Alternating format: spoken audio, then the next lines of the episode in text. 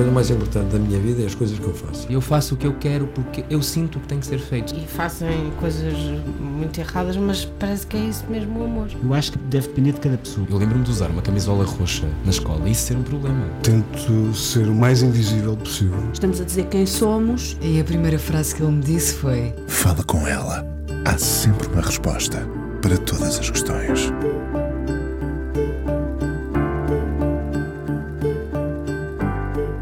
O nosso reencontro já estava previsto desde que subiu ao palco com a noite de estreia O Mundo de Cassavetes e Jenna Rollins, atriz maior do cinema, onde foi Glória, uma mulher sob influência, ou Myrtle Gordon, que na meia-idade teme a noite de estreia e os holofotes. Gina Rollins tem 92 anos, continua a ser admirada pelos que fazem cinema, teatro, televisão, como a convidada de hoje, uma mulher sob a influência do que ela quiser, intensa, equilibrando o drama com a comédia, que a vida não é outra coisa. Gosta de viajar como se condensasse nas viagens tudo o que não vive no dia a dia, no ritmo espremido de gravações, marcações e outras inquietações. Começou há muitos anos no Ballet Teatro no Porto, onde nos conhecemos adolescentes. Passou por Nova York, ponto crucial, onde encontra a base do muito que aprendeu. Dalila tem feito muito cinema e televisão, teatro quando o tempo deixa.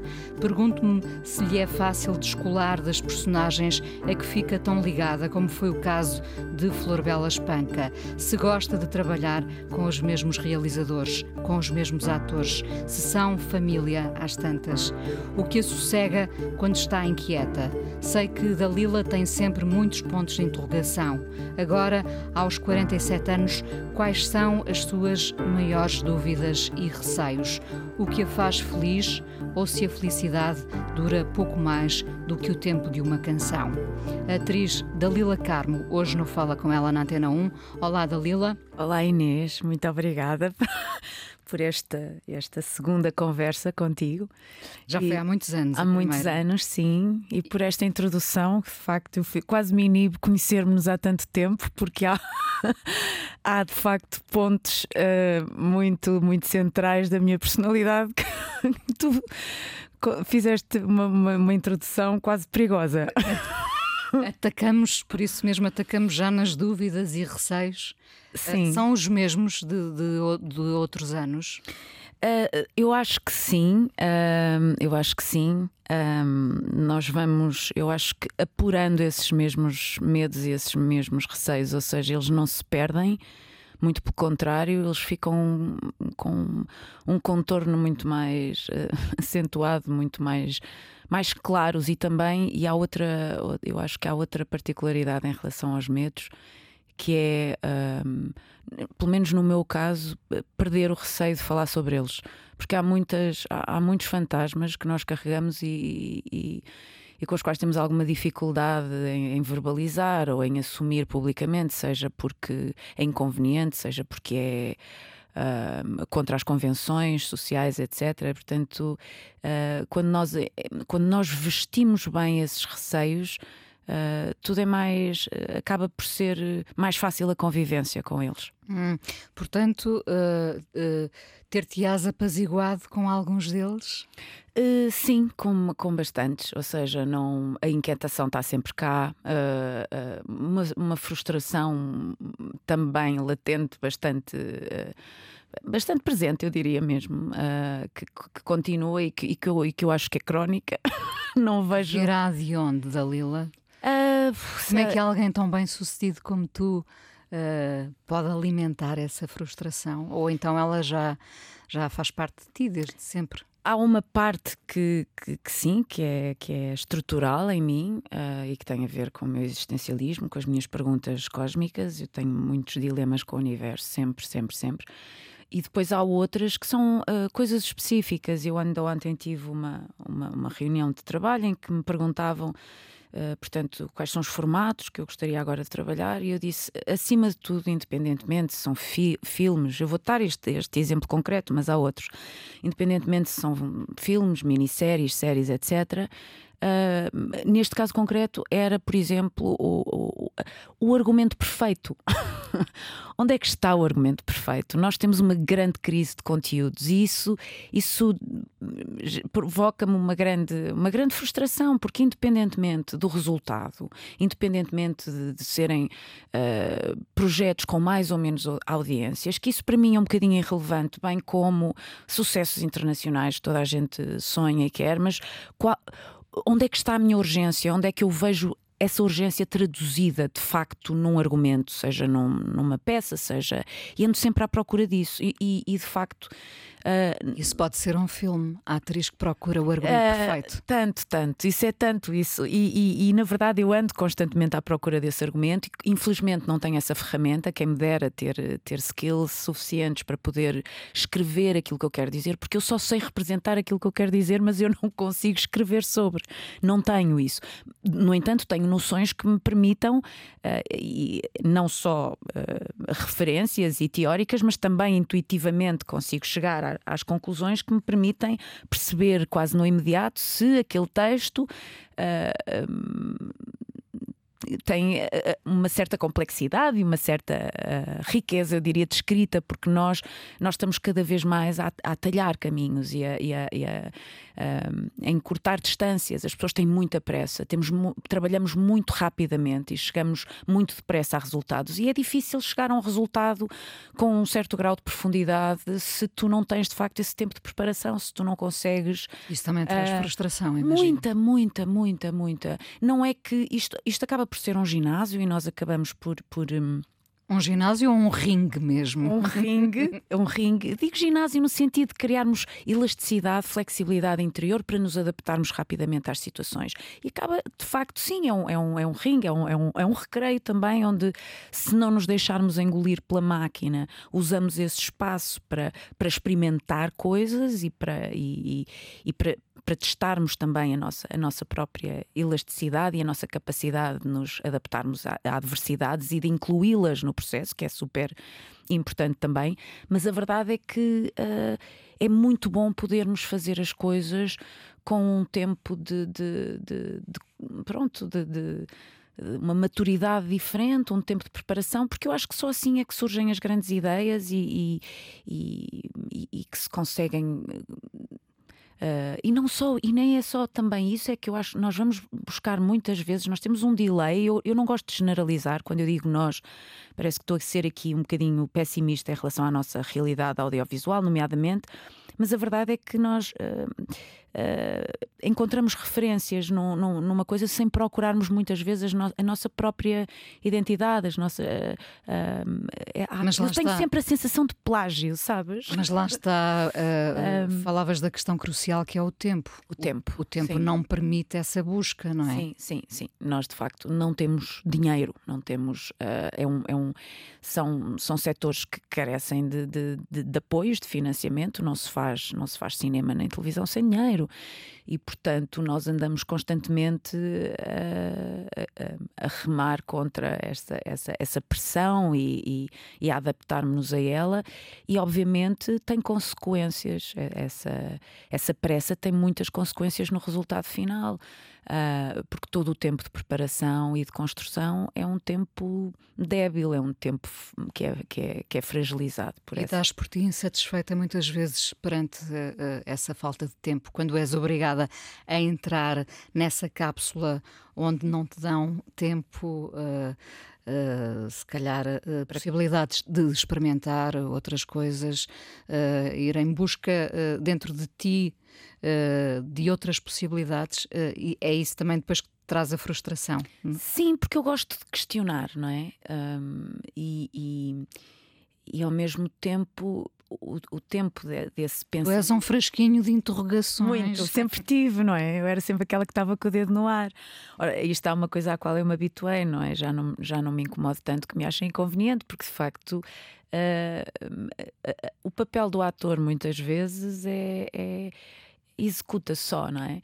E portanto, primeiro, habituar-nos a fazer as perguntas interiormente para nós próprios. Às vezes, às vezes o melhor é não verbalizar e é tentar ir no imediato encontrar as respostas, que eu acho que isso é o meu, é tentar encontrar sempre esse compromisso. Já eh, nós temos de ir tateando e percebendo em que, em que meio e com quem é que nós podemos verbalizar essas perguntas, porque há pessoas que não as percebem de facto e há pessoas que nos querem calar, não é? Tipo, ai, só me faltava agora vir esta com, com os seus. Uma pergunta inconveniente. pergunta inconveniente, não é? E depois, eh, se uma pessoa opinativa já é ela própria um bocadinho inconveniente, não é? Uma mulher opinativa e com perguntas ainda mais. Portanto, toda esta gestão da dúvida é uma coisa que é um TPC, é um trabalho de casa que eu tenho de fazer sozinha em casa, que é para chegar e, e, e conseguir encontrar dentro de mim as respostas e não nos outros. E ainda assim aprendeste uh, nos últimos anos a rentabilizar as coisas menos boas? Uh, aprendi, eu acho que sim. Eu acho que sim. Não quer dizer que uh, não esteja sempre à procura e, e com alguma esperança que que surja qualquer coisa que, que, me comova de facto, onde eu, onde eu encontre, onde eu, onde eu encontro várias urgências e, e várias realidades expressas, onde, onde de facto é difícil, é muito difícil escrever, produzir, realizar. É de facto difícil e, e, e não pode, nós não podemos trabalhar só a metro. É óbvio que, que, as indústrias trabalham assim, quer dizer, até a indústria norte-americana, o cinema, toda a gente trabalha assim, são os números, os números, os números mas de facto há toda uma dimensão que o nosso trabalho deveria incluir, não é? Uma dimensão poética, filosófica, política, etc., social, que se perde nesta nossa necessidade de entreter as pessoas, mas um entretenimento que as queira calar e não levantar perguntas, não é? O nosso trabalho é sobre o dilema, não é sobre. não é? Se nós já estamos a, a, a precipitar-nos para a conclusão, estamos a inibir o próprio espectador e a própria pessoa que assiste a toda uma viagem. Essa, essa viagem é, é inibida a partir do momento que nós próprios não colocamos esse, esse dilema em cima da mesa. Há alturas em que dizes, ou pelo menos gritas interiormente, deixem-me. Ai, todos os dias, várias vezes por dia até. Não, é, é, é muito, é muito, muito deixem-me, deixem-me, porque ainda por cima eu tenho uma, uma uma essência que, que, grita por liberdade, não é? E portanto, uh, já, que, já que não posso pensar com, com os outros, às vezes, então deixem-me deixem resolver isto e, e deem-me espaço para isso. Ou deixem-me resolver. Resolver-me. Uh, também, também. Todos nós Também. precisamos, uh, quase todos os dias, há um Também. momento em que eu penso: deixem-me resolver-me. Deixem-me resolver-me, sim. E, tu, e, é, e é, de facto é preciso Uh, nem, e os outros também não têm de levar com as tuas frustrações nem ter as mesmas urgências que tu. Portanto, uh, há de facto um, um, trabalho de casa também que é, que é sobre isso, que é sobre como avançar, não deixando que isto nos azede e que, e que, e que nos frustre, porque depois acabamos também por entrar num território estéril. Uh, essa frustração pode, pode levar a uma certa esterilidade pode, criativa, eu pode, acho. Pode não trazer avanços, sim. sim. Uh, o que é que te tirou para o palco? Lembras-te? Hum. Tenho certeza, não, quer dizer, não tenho a certeza por acaso, não me lembro. Se a tua mãe e a tua avó te terão dito imediatamente vai. Uh -uh. Não, nada disso. Não, e inclusivamente não foi nada pacífico. Eu lembro-me que a, a minha avó nem soube logo, não é? A minha mãe soube. Um, mas, mas questionou, foi falar na altura com a Né Barros, que tu conheces, do Ballet Teatro, do Ballet Teatro a perguntar se era prudente e tal. Uh, foi assim uma relação. Depois aceitou bem e sempre me disse, uh, a partir do momento que entrei no, no curso, sempre me disse: estarei sempre na primeira fila da plateia para te ver e é, é a pessoa que, que, mais acompanha sempre incondicionalmente tudo e, e, e, que está muito feliz pelo meu percurso, etc. Mas na altura teve medo, uh, teve muito medo. Eu não, não tive daquelas famílias que, que me empurraram para a profissão. Ah, a nossa filha é tão engraçada, é tão é tão espevitada e poderia ser atriz. Não, de todo. Pelo contrário, tinham outras, outras expectativas para mim, mais académicas, e, e eu saí um bocadinho desse, desse trilho. E, e, a partir do momento que saí, a minha mãe foi primeiro ao liceu onde eu estava eh, já em humanísticas falar com a, a, a diretora de turma da, daquele ano. E depois foi conversar com a Né e quis, quis se certificar de que pronto, de que, de que, me poderia deixar tomar aquela decisão, porque eu estava tão, tão convicta dessa decisão e era tão difícil, ainda é um bocadinho ser contrariada. Continuas convicta eh, da tua decisão tomada sim. há 30 e tal anos? 30, sim, 30. sim, sim, sim. Olha, foi, em, foi há 32, o curso foi de 90 a 93. Foi há 32 anos que eu entrei, no, é, exato, há 32 anos que eu entrei no curso. Foi o caminho certo? Foi o caminho certo. Independentemente de, às vezes, eu me perguntar se, se farei isto para o resto da vida, depende. Eu, eu acho que Uh, não sei, estou há muita. Há, acho que pelo menos duas vezes por ano eu me questiono se, se estou a contribuir com alguma coisa, porque eu, tinha, eu sempre disse eu quero fazer isto enquanto eu sentir que posso trazer qualquer coisa nova para isto. E, eu não gosto dessa, dessa repetição ou de, ou, ou de me acomodar. Uh, a zona de conforto é uma, é uma expressão muito demasiado banalizada, portanto não a vou agora usar aqui porque é, tornou-se demasiado genérica, mas de facto. Um, eu, eu gosto de me reinventar e, portanto, é, é possível que um dia, sentindo que, que, que não estou a conseguir encontrar uh, alternativas dentro da profissão, eu não, não, não digo que não a um plano B, mas tudo o que eu fiz até agora, uh, eu, não, eu não me arrependo de nada e acho que.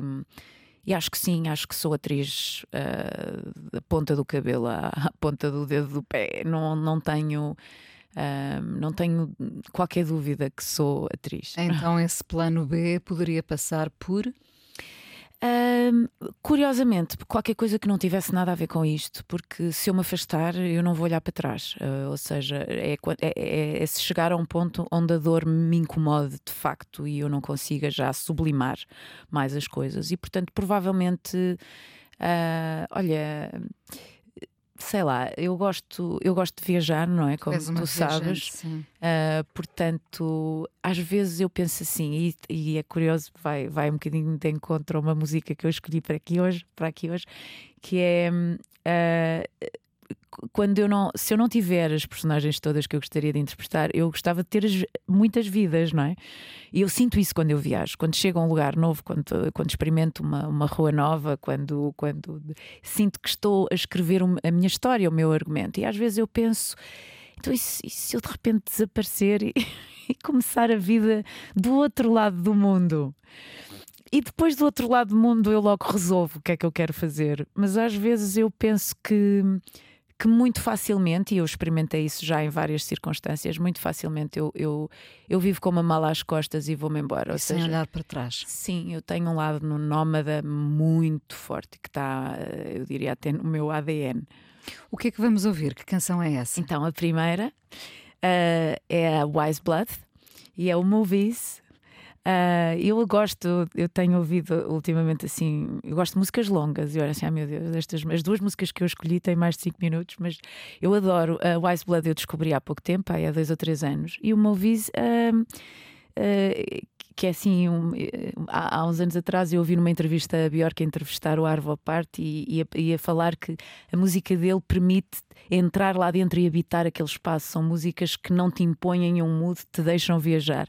E, a, e essa música é, é, para mim é muito, é muito simbólica desse desse espírito e, e pronto, e, e, a Wise Blood diz I wanna be my own movie, I will be the star of my own movie. E, e é esse, Wise Blood Vamos ouvi-la agora.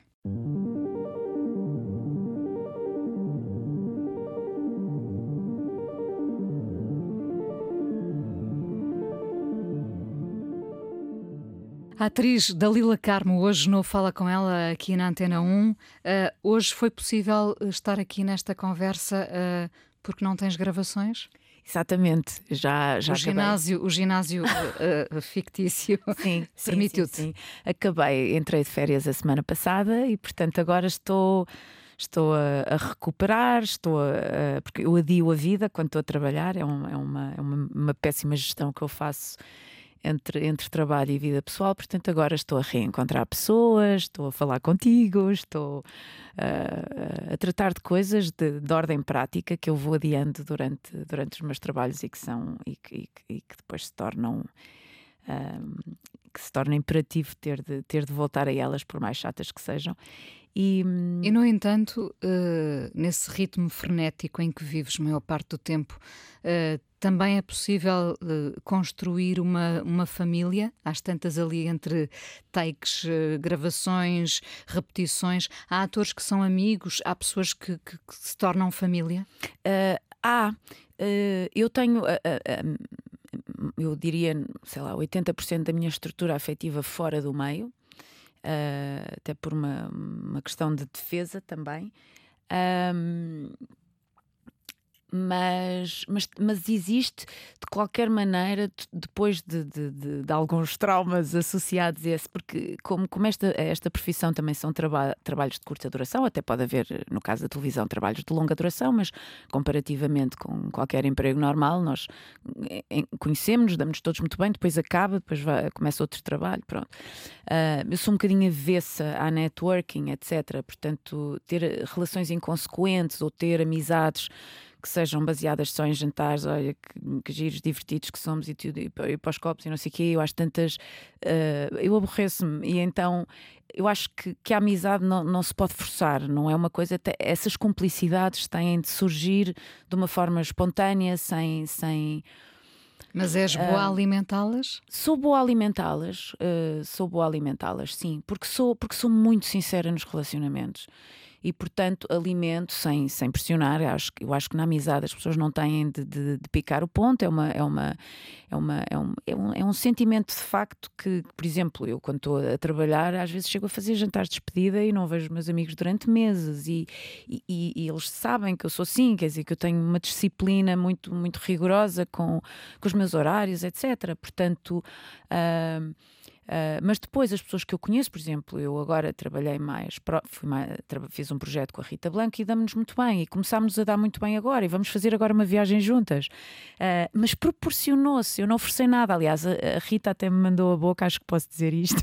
Estás sempre com os teus headphones a ouvir a tua música, porque eu estava sempre com a minha música e, e, e, às vezes fico um bocadinho metida para dentro porque, porque de facto tenho muito, muito medo da conversa de circunstância não, não, uh, com as pessoas e, e acabas por te proteger. Também estou um bocadinho escaldada por, por muitas equipas e por, e por muita má língua que existe neste meio.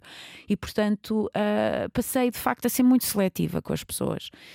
Um, Os fones ajudam. Os fones ajudam. São um escudo protetor. É um escudo protetor. Eu gosto de música, estou sempre a ouvir música e assim posso ler, posso estar. Uh, uh, também posso gerir a minha energia de, de, outra maneira, não é? Porque eu gosto de estar concentrada também quando estou a trabalhar e, portanto, posso gerir. Uh, acho, que, acho que muitas vezes as pessoas estão muito contentes na sala de atores a falar, a contar anedotas e depois chegas às cenas e estás cansada. e, portanto, tem de haver essa gestão. E, e também acho que nós somos muito uh, na forma como trabalhamos, gostamos do rebanho, temos medo de estar sozinhos. E é importante sabermos estar sozinhos. Portanto, as relações têm de ser uma coisa que, que acontece de forma espontânea, de forma orgânica, verdadeira, e isso só te permite, é o tempo que valida, é o tempo que vai legitimar as relações. Portanto, eu não tenho pressa, uh, não, não, não é de um dia para o outro que eu chamo melhor amiga alguém, não é? Portanto, acho que é um, acho que é um alimentar amizades de forma gradual de forma saudável, sem cobranças e ao mesmo tempo perceber e respeitar o espaço do outro. Uh, a vida acabou por encurtar o número de amigos, dos melhores amigos, ou pelo contrário, expandiu? eu acho que se, se, as pessoas que se foram perdendo pelo caminho nunca foram amigas, portanto, eu acho que só acho que só eh, é, foi, foram os óculos que, que, nós, que eu pus, não é? Que nós vamos pondo. Ao longo da vida vais mudando as lentes e a graduação vai aumentando. Uh, e então, uh, digamos que eu comecei a ver as coisas sob outra perspectiva e, e, e, e, fiz um zoom nas pessoas e de facto não se perdem melhores amigos. Quem, quem se perde não, não estava lá de facto. Uh, e, e, portanto custa-me menos pensar, ah, aquela pessoa, ou nem tem a ver com o desapareceu, porque há pessoas que sabem eu não, eu, lá está, eu não cobro presença, mas a amizade, a amizade de facto é uma coisa. há uma proatividade nesse sentimento, não é, a manutenção do, desse sentimento é, é, é cada pessoa faz essa manutenção como, como sabe melhor, mas, mas a amizade de facto é uma coisa muito hum, é, é, mais do que, de facto, eu acho que é mais uh, do que só sair e falar uh, uh, e beber uns copos. P pode ser também, podes ter só aquele grupo de amigos com quem tu vais sair pra, só para dançar, não é? E, e, e, e é, é, é, legítimo esse grupo com quem tu sais só para dançar, não precisam de conversar, vais só dançar.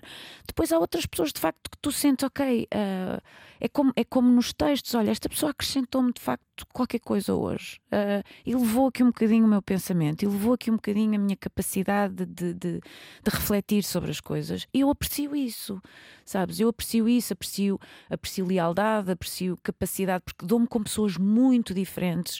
Os meus amigos são transversais a todas, todas as cores políticas, eh, religiosas, etc. Eu sou extremamente eclética, tanto nos meus gostos. E tolerante também. E tolerante também. E quando, não, e quando alguma ideia divergente das minhas, eu gosto de discutir essa ideia. Eu sou pelo diálogo. Uh, às vezes até tenho colisões frontais, mas não, não fica nada por dizer não guardo qualquer tipo de ressentimento, percebes? Agradeço, às vezes é, é um, é, um, é um compromisso muito lixado de se fazer com a verdade, porque uh, pessoas de quem eu gosto muito me dizem e me alertam, Dalila, cuidado, que, que nem toda a gente tem de levar com a verdade, a tua verdade, não imponhas sempre a tua verdade aos outros, portanto eu também, eu própria estou a fazer essa gestão e a aprender isso, porque dizem que só as pessoas que dizem a verdade ou são crianças ou são malucos, eu se calhar tenho um bocadinho das duas e portanto eu acho sempre que, que falar verdade é uma coisa positiva. E de facto encontrar esse, esse, esse compromisso entre a nossa verdade e aquilo que não fere os outros é uma aprendizagem que eu estou agora a fazer, mas, mas eu acho que quando tu tens de facto essa, essa, esse espaço para seres a tua, a, toda a tua, a tua personalidade integral, a tua inteireza toda e, e, independentemente de seres questionado ou não, mas, mas onde tu sentes que tens espaço para expandir e expressar essa, essa, os teus paradoxos, porque nós, nós somos paradoxais. Um, então eu, eu, considero que essas pessoas são minhas amigas e eu, eu considero-me amiga dos outros, também sou bastante tolerante em relação a isso. Dirias que vives maior parte dos teus dias inteira fiel a ti mesma? Uh, Deixa-me pensar. Uh, no, traba no trabalho, provavelmente abdicas um bocadinho dessa inteireza. Não, de não? Tudo, nunca. Nunca, nunca. No trabalho, a lidar com, com outras pessoas? Não, aliás, ainda, ainda agora, no último trabalho que eu fiz, eu tive uma, uma reunião com o produtor que foi, aliás, incrível. Foi uma pessoa que eu nem, nem, nem estava tão, não estava habituada a esta, esta amabilidade, etc. E ele reuniu-se comigo no início, nós nunca tínhamos trabalhado juntos, e ele disse-me assim: eu, eu devo confessar que tenho um bocadinho medo da tua intensidade. e eu disse: ó oh, pai, é uma pena porque eu não tenho medo de nada e não penses que vou abdicar dela.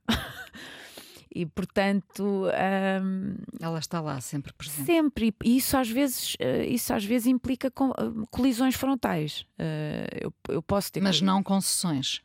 Posso fazer uma concessão se, se eu defendo o meu argumento e, sustento bem a minha argumentação. É difícil às vezes porque sustento bem, sobretudo se tenho a certeza, mas é óbvio que, como dizia o Nietzsche, às vezes as nossas convicções são mais, in, são mais inimigas da mentira do que a própria verdade, não é? Portanto, eh, mas, mas, mas sim, é, eu gosto de defender, eu agarro-me muito àquilo em que acredito e, e, posso fazer uma concessão se for, lá está, uma coisa, um, um diálogo, se nós nos, se houver uma, uma relação de diálogo e de confiança e de experimentação, às vezes não não há, uh, mas, mas, mas eu tento sempre levar-me o mais inteira que consigo para as coisas. Eu dificilmente me apanho a fazer batota. Hum. Oh, Dalila, tu achas que nós uh, vamos mudando à medida que vivemos ou, ou, ou mantemos-nos sempre fiéis à nossa essência? Mudamos ou não mudamos? Uh, sei. Talvez Olha... aquela pergunta mais difícil. Eh, pergunta essa que nós também fazemos a nós próprios, não é? Sim. Será que mudamos ou não? Será que. Olha, mas sabes que isso também é um. Eu acredito que isso também seja. Eu acredito que muitas pessoas de facto adulteraram a sua essência, mas, mas é um exercício. Isto é um exercício de consciência, eu acho, que cada pessoa poderia refletir sobre isso e, e perceber porque um, a mudança pode ser premeditada pode sentido, ser premeditada. eu agora vou ser aquela. Sim pode. Pode e, e, e inclusivamente para o bem e para o mal não é? Uh, inclusive e, agora há, há, um caroço não é? Que eu acho que, que é bonito quando se mantém intacto. Uh, independentemente da experiência que tu acrescentas, obviamente, a, a, ti, à tua vida, tu vais, vais, vais aprendendo tantas coisas e, e, e, coisas que de facto são construtivas, que obviamente há, há toda uma inocência que se perde mas se conseguirmos preservar o nosso caroço mais intacto possível e não nos. Sobretudo, depois isso é uma escolha individual, mas no meu, no meu caso, por exemplo, eu esforço-me por manter viva a minha capacidade de encantamento, por exemplo, que não tem a ver com deslumbramento, o deslumbramento incomoda-me profundamente. Não, mas... a capacidade de nos fascinarmos. Sim, sim, sim. Não sim. há limite para isso. Mas também não há limite para perdermos a inocência. Às vezes penso, tens 50 anos e ainda dás por ti a perder a inocência. Sim. Num dia e no outro dia, sem, sem aviso prévio. Sim, e isso é dramático, eu acho. É uma dor. É, é uma dor, é. É porque depois, se estás com pessoas que estejam noutra fase das, das suas vidas, como é que tu, sem as desmotivares, consegues, sem condescendência também, porque a tendência é ficarmos um bocadinho paternalistas, é como é que tu te adaptas ao ritmo dos outros, não é? E, e se tens essa, esse conhecimento, por um lado tens, tens a, a obrigação, acho eu, de, de, de, de, fazeres um esforço para ir até, até ao outro, por outro lado. Uh, como é que eu explico ao outro que já não estou nesse lugar? Isso, isso é muito. Por isso complicado. é que é tão difícil o amor. Nós, é que é tão difícil. Sim, nós, nós uh, às vezes caímos na tentação de dizer uh, uh, se, se, é amor tem que ser fácil. E não, o amor de facto reveste-se de uma complexidade porque nós vamos ao encontro do ritmo do outro e, e, e o desencontro é fácil. O desencontro é fácil um, e há outra coisa que é muito difícil, que lá está, voltando ao, ao, ao que disseste há pouco, aos espaços, não é? Uh, porque é um, é um clichê, mas o vive e deixa viver é amor, não é? E, e às vezes quando nós não encaixamos dentro de uma, dentro de uma determinada um, relação, dentro de uma determinada convenção de relação, é muito difícil, é muito difícil. E eu pergunto-me diariamente se eu sei amar, ou, da, ou se, se, eu sei amar da forma que a outra pessoa precisa, porque eu sei amar à minha maneira, mas a minha maneira às vezes pode ser mais autista, Qual é mais a tua egoísta. forma de amar? Opa, eu sabes que eu sou muito independente. E, e, às vezes é, é, é, é quase sofrível. E, e, e, lá está, e, e apurei essa, essa, esse individualismo por defesa. Eu não, eu não era assim, mas, mas tornei-me. Eu sempre fui Tu sempre tu és, voar. Tu és, tu és, filha única Sim. e eu lembro perfeitamente quando tu vieste para Lisboa uh, de fazer um caminho de uh, autonomia, emancipação, mas também alguma solidão. E eu imagino que isso também te tenha dado algum traquejo para uh, seguir esse, esse caminho, esse percurso. Foi, é? foi exatamente isso. E é isso que é muito difícil de, de transmitir. Explicar ao outro, não é? É, é. E a verdade é que, de facto, as minhas relações mais longas aconteceram com pessoas que andam cá e lá. E eu, eu se calhar, só agora é que eu percebi. não sei, eu, eu pergunto-me será que eu quero de facto viver com alguém? Isto é uma coisa que é muito complicada e é muito complicada a pessoa que está connosco ter consciência disso, não é? Um... Mas às vezes também pensamos demasiado sobre o assunto. Eu, e, eu tu, tu és dada ao, pensar. ao, ao pensamento constante. Muito, muito, Sim. muito, muito, muito. Mas, mas também porque lá está. Uh, quando tu ouves a outra pessoa e a outra pessoa te diz, uh, por exemplo, existe uma hierarquia na nossa relação e, e, e, a tua está acima da minha, eu acredito naquilo que a pessoa está a dizer. Eu tenho de me, eu tenho de me questionar, tenho de equacionar. Pá, de facto, se calhar não estou a fazer bem as coisas, não estou a dar ao outro lado aquilo que o outro lado precisa. Uh, eu não sou vítima, quer dizer, nós todos estamos, nós todos temos, conhecemos, acho eu, os dois lados. Uh, uma, uma vantagem ou desvantagem, no meu caso, é que eu de facto habituei-me a estar sozinha e não me dói, não me custa lá está, tenho uma, um, eu sinto eu, eu sinto-me muito suportada, muito apoiada por uma rede de amigos extraordinária que, com quem eu sinto-me acompanhada. Portanto, eu, eu, posso ir seis meses para a América do Sul, como fui há, há quatro, cinco anos atrás, e vou conhecendo pessoas também, porque eu sou extremamente uh, comunicativa, como, como me dizia uma pessoa há uns tempos atrás, tu acabas o jantar amiga do guardanapo, portanto eu não... é uma boa imagem. Uh, uh, e portanto eu, eu tenho esta, esta, esta capacidade de, de comunicar e de, e de, viver e de partilhar e de conhecer pessoas novas e uma curiosidade que é insaciável sobre o outro, portanto eu gosto de facto de conhecer pessoas. Isso... E assusta-te o efêmero, de uma maneira geral?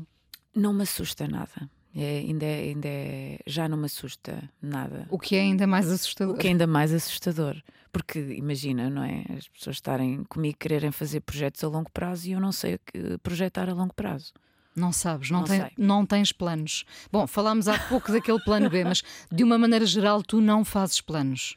Eu faço planos, por exemplo, as minhas viagens são praticamente organizadas ao milímetro, até sobretudo porque eu viajo sozinha e gosto de ter um, um, pelo menos uma base, não, não depende do, da duração da viagem, mas algumas, algumas coisas que eu quero garantir poder fazer.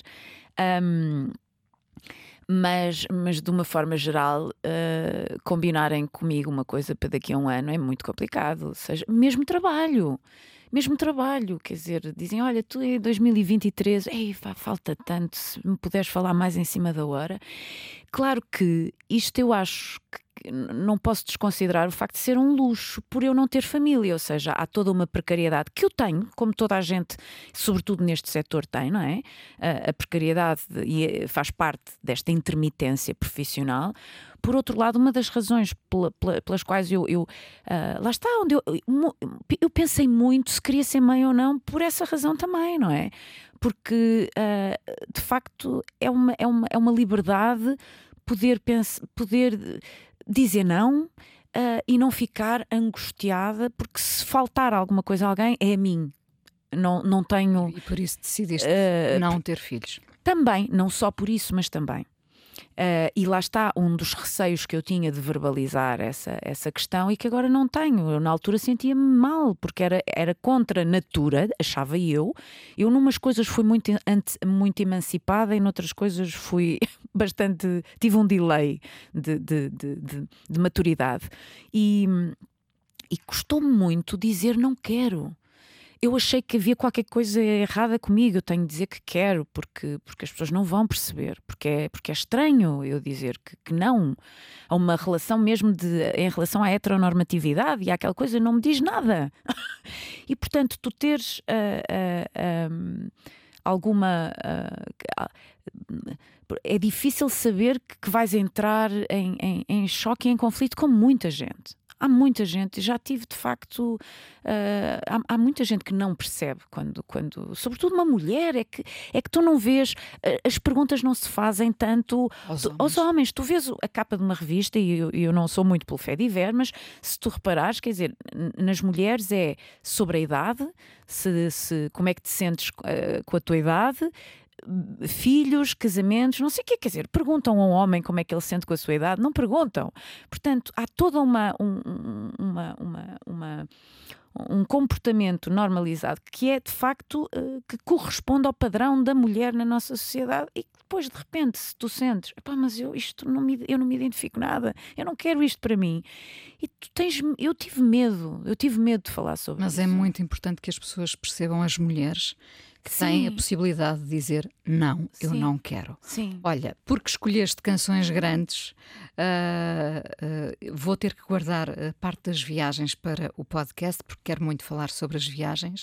Uh, tenho que te perguntar, para terminar aqui na Antena 1, a nossa conversa, o que é um dia bom para ti?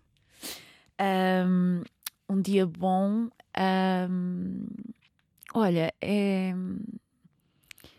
é um dia onde, em, em, que eu me sinta útil, onde eu sinta que tenha, às vezes, lá está, um bocadinho aquela pressão do produzir valor, do ter feito qualquer coisa, uh, mas um dia bom inclui várias coisas. Um, o trabalho ter-me corrido bem naquele dia, o sentir que hoje descobrir qualquer coisa especial, estar com pessoas de quem gosto uh, e, que, e, que me, e que me completem. Uh, e, e, e se, se, puder acrescentar a esta lista, ver uma coisa muito bonita nesse dia, seja um espetáculo, seja uma peça que me, que me comova e que me, e que me ilumine, onde eu possa inclusivamente reciclar motivações, isso é um dia bom. Dalila, muito obrigada por teres vindo ao Fala com ela aqui na Antena 1. O que é que vamos ouvir? Então vamos ouvir Hania Rani, que é uma pianista polaca muito jovem e que eu descobri o ano passado numa viagem à Alemanha que fiz. Uh, eu gosto muito do som dela, é assim também meio cósmico, na onda do Nils Fram e, e eu gosto muito da Hania Rani e eu escolhi o Buka. Uh, B-U-K-A, que, que, foi uma coisa que eu vi primeiro num vídeo do YouTube. Eu tenho uma playlist enorme só Ania Rani e escolhi o Buka. Falamos mais um bocadinho depois no podcast. Obrigada. Obrigada.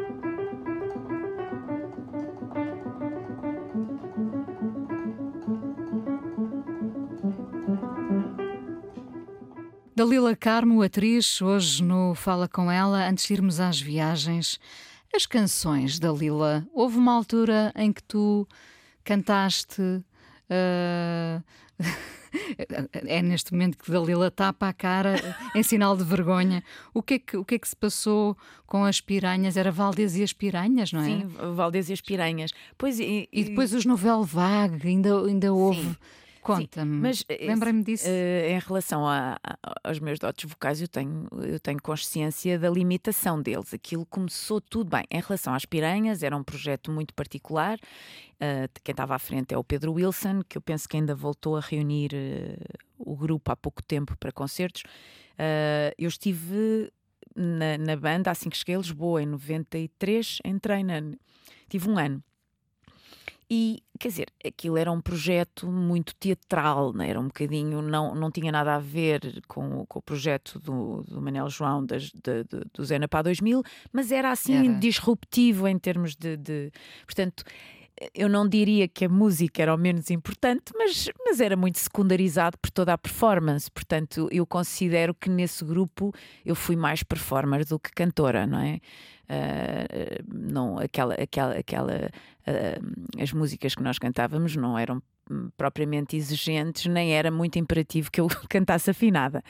Uh, mas um, pronto, isso foi uma experiência e depois saí quando fui para o Teatro Almada, onde estive dois anos e não conseguia conciliar e pronto. E, e as, as, mulheres naquela banda também eram muito rotativas porque aquilo era um bocadinho uh, complicado ser-se piranha. Um, depois. Um, Aquele, eh, houve um programa que, que aconteceu em 2006 na TVI, no qual eu cantei com o Tiago Tincuri, que tu viste na altura, que comentámos, e a partir daí o Paulo Ventura, que era o manager do, do Tiago. Ainda é. Ainda é, exatamente, e, e, e pronto, ele gostou muito da minha colaboração e eu sempre disse às pessoas que, por acaso, ainda ontem, eh, a minha agente, eu estive a jantar com ela e ela estava, falou disso, imagina, estamos agora, falámos sobre isso ontem e é raro eu falar sobre isso porque é um, é um episódio que eu gostava que as pessoas esquecessem e então ela falou: Ah, porque a Dalila também canta. E eu disse: Não, tu é que és surda. E eu, eu, eu, disse: eu, eu, basicamente, naquele programa, e, tam, e falei também sobre isso com o Ventura. Uh, a, a, minha abordagem àquele programa foi: ok, já que eu tenho de fazer isto, eu era na altura exclusiva do canal, uh, eu vou uh, representar um papel e vou representar o papel da cantora. E, portanto, mesmo que a nota fosse ao lado, eu estava tão convicta daquilo que estava a fazer cantava com tanta convicção que me. Uh, ou seja, usei os meus skills enquanto atriz, a minha, o, o, meu amor pelo palco, estar em palco, cantar, dançar, correr de saltos, eu dizia: deixem-me, dê-me espaço para eu fazer piscinas aqui em cima do palco. O Tiago foi inacreditável que, que uh, foi, é, o Tiago é uma pessoa muito delicada e, e, e ele, como sabia que eu estava num concurso, aquilo para todos os efeitos era uma competição, nós não íamos ganhar nada, cada pessoa, cada concorrente tinha uma causa. Mas o Tiago uh, ficava sempre na retaguarda para, para, para eu brilhar e eu, eu fazer os disparates que eu quisesse. E o Ventura achou aquilo uma maluqueira, não é? Porque a loucura tem o seu lado. Eu acho que foi essa loucura que ele contratou quando quis que eu cantasse com os novelos. Uh, portanto, aquilo com os novelas, eu, eu, houve, houve uma vez que o meu ex-marido gravou uma parte do concerto e eu que tenho, eu, por todos os efeitos, estudei 5 anos de piano, eu tenho noção, ai meu Deus, eu estava, as notas saíram todas ao lado. Mas uh, eu gosto de estar em palco e eu assumi ainda por cima o meu par era o Rui Pragal da Cunha e, e eu então uh, eu, eu disse, pá, vamos, vamos fazer performance, eu gosto de fazer coisas para as pessoas. Se e, e, acho que, que o próprio projeto com os Novel Vaga era um bocadinho sobre isso, ou seja, ele, o, o, Ventura falou com atrizes, a Inês Castelo Branco também fazia parte, a Maria de Medeiros, havia uma, uma cantora que era a Terezinha, que é a Terezinha Lopes Alves, minha amiga e que canta muito bem e que de certa forma salvava a honra do convento ali na, no projeto, mas quer dizer, aquilo era também muito acerca dessa, uh, era uma coprodução, eles teriam feito, deveria, portanto, seriam covers de música portuguesa dos anos 80, e havia um lado performático muito, muito presente, ou pelo menos eu e o Rui uh, eh, um, ehm, trouxemos isso e eu gosto, eu sou fã do Rui, desse lado performativo que ele tem, e portanto é, é, é brincar, não é? Eu acho que. É ousar. Ousar. O Rui tem muito essa. Muito, muito. E conceptualiza. O Rui conceptualiza imenso. Cada,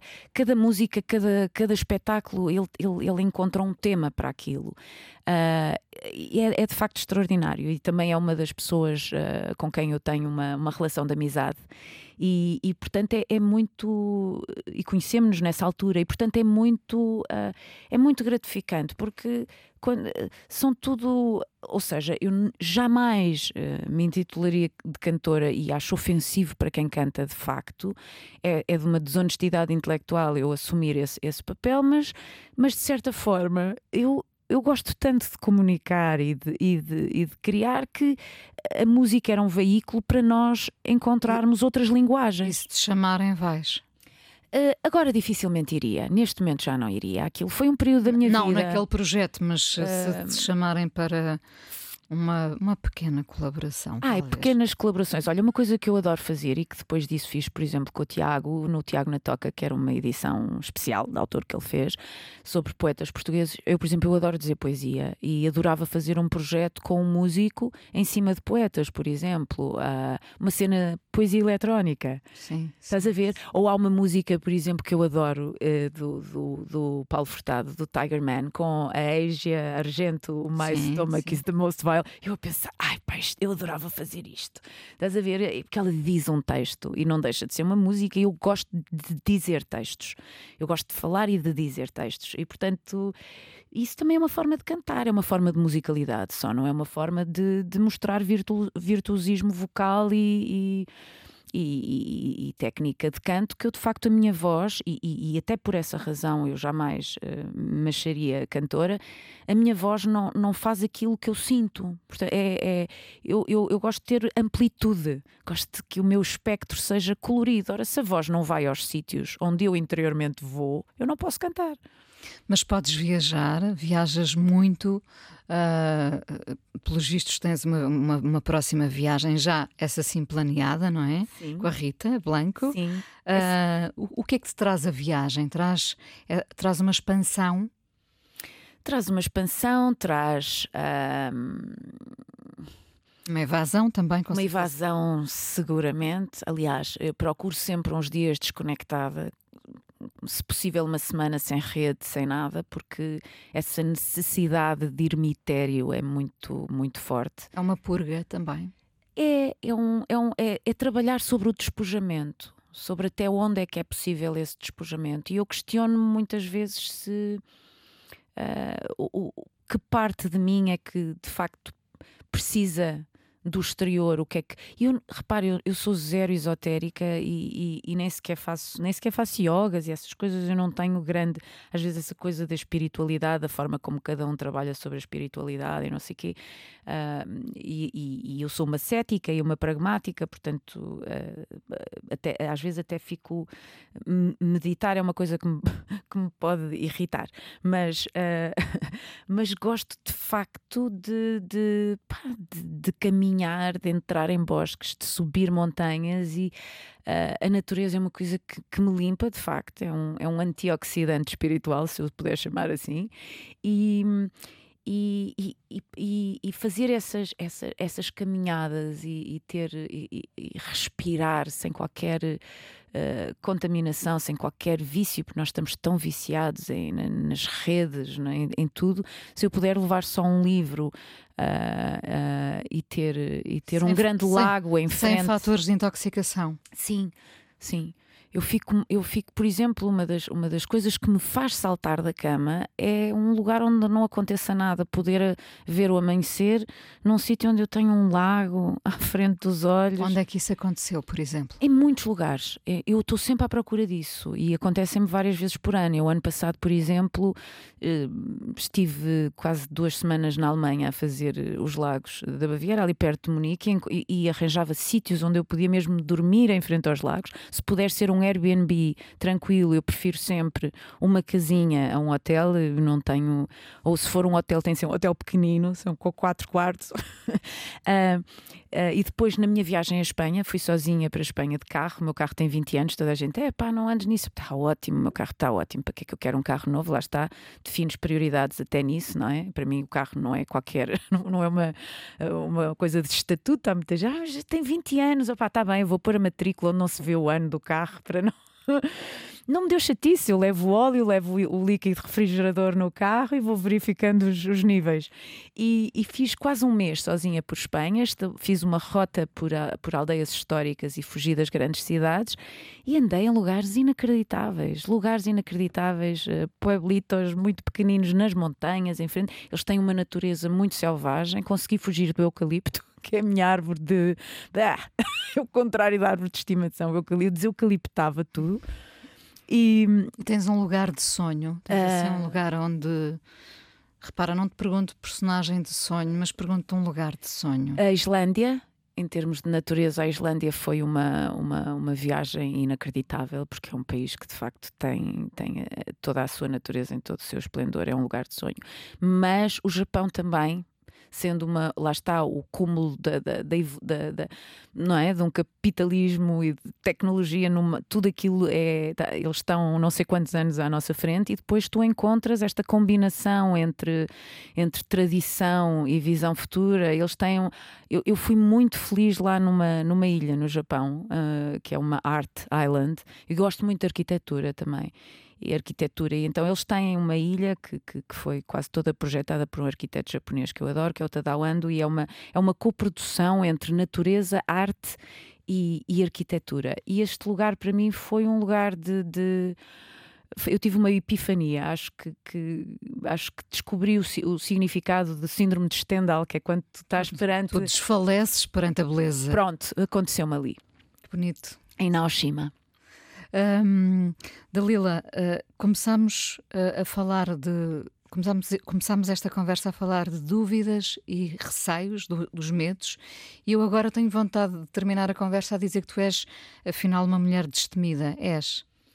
Um, sabes que hum, Acho que sim, mas sem grande consciência disso. Acho que a parte de mim que é mais destemida é aquela parte que continua com a irresponsabilidade da adolescência. E essa, essa irresponsabilidade projeta-me e de facto faz-me andar. Uh, e, e, coisas que assustam as outras pessoas a mim não me assustam, portanto eu também não sei disso. E o contrário, coisas que não assustam as outras pessoas a mim assustam-me. Portanto, eu acho que é só mudar o ângulo da palavra destemido, ou seja, uh, há coisas uh, realmente perante as quais eu não me deixo amedrontar e que, e, e, que, que eu me considero corajosa só porque as outras pessoas me dizem, porque não tenho consciência disso, e depois outras coisas, uh, olha, lá está, para mim por exemplo, uh, olha, vou arriscar dizer ter uma família, eu, eu teria muito medo de ser responsável uh, por esse crescimento, por, por eh, a responsabilidade de educar alguém, que é, que, e que é uma coisa que lá está, é, eu devo, esta hora já devo ter não sei quantas mulheres e homens a acharem que eu sou uma aberração, mas. Eh, mas nada disso. Nada mas, disso. Um, mas isso seria um, um. Às vezes somos forçados a entrar numa moldura, é só isso, não é? Obrigada por me dizeres isso, Inês. Uh, vou terminar esta conversa sem te falar em trabalho, no trabalho que vais fazer depois, porque esta conversa serviu para ambas respirarmos e foi muito bom. Muito obrigada, obrigada. por teres vindo. Obrigada, Inês. Muito obrigada. A coisa mais importante da minha vida é as coisas que eu faço. Eu faço o que eu quero porque eu sinto que tem que ser feito. E fazem coisas muito erradas, mas parece que é isso mesmo o amor. Eu acho que deve depender de cada pessoa. Eu lembro-me de usar uma camisola roxa na escola e isso ser um problema. Tento ser o mais invisível possível. Estamos a dizer quem somos. E a primeira frase que ele me disse foi: Fala com ela. Há sempre uma resposta para todas as questões.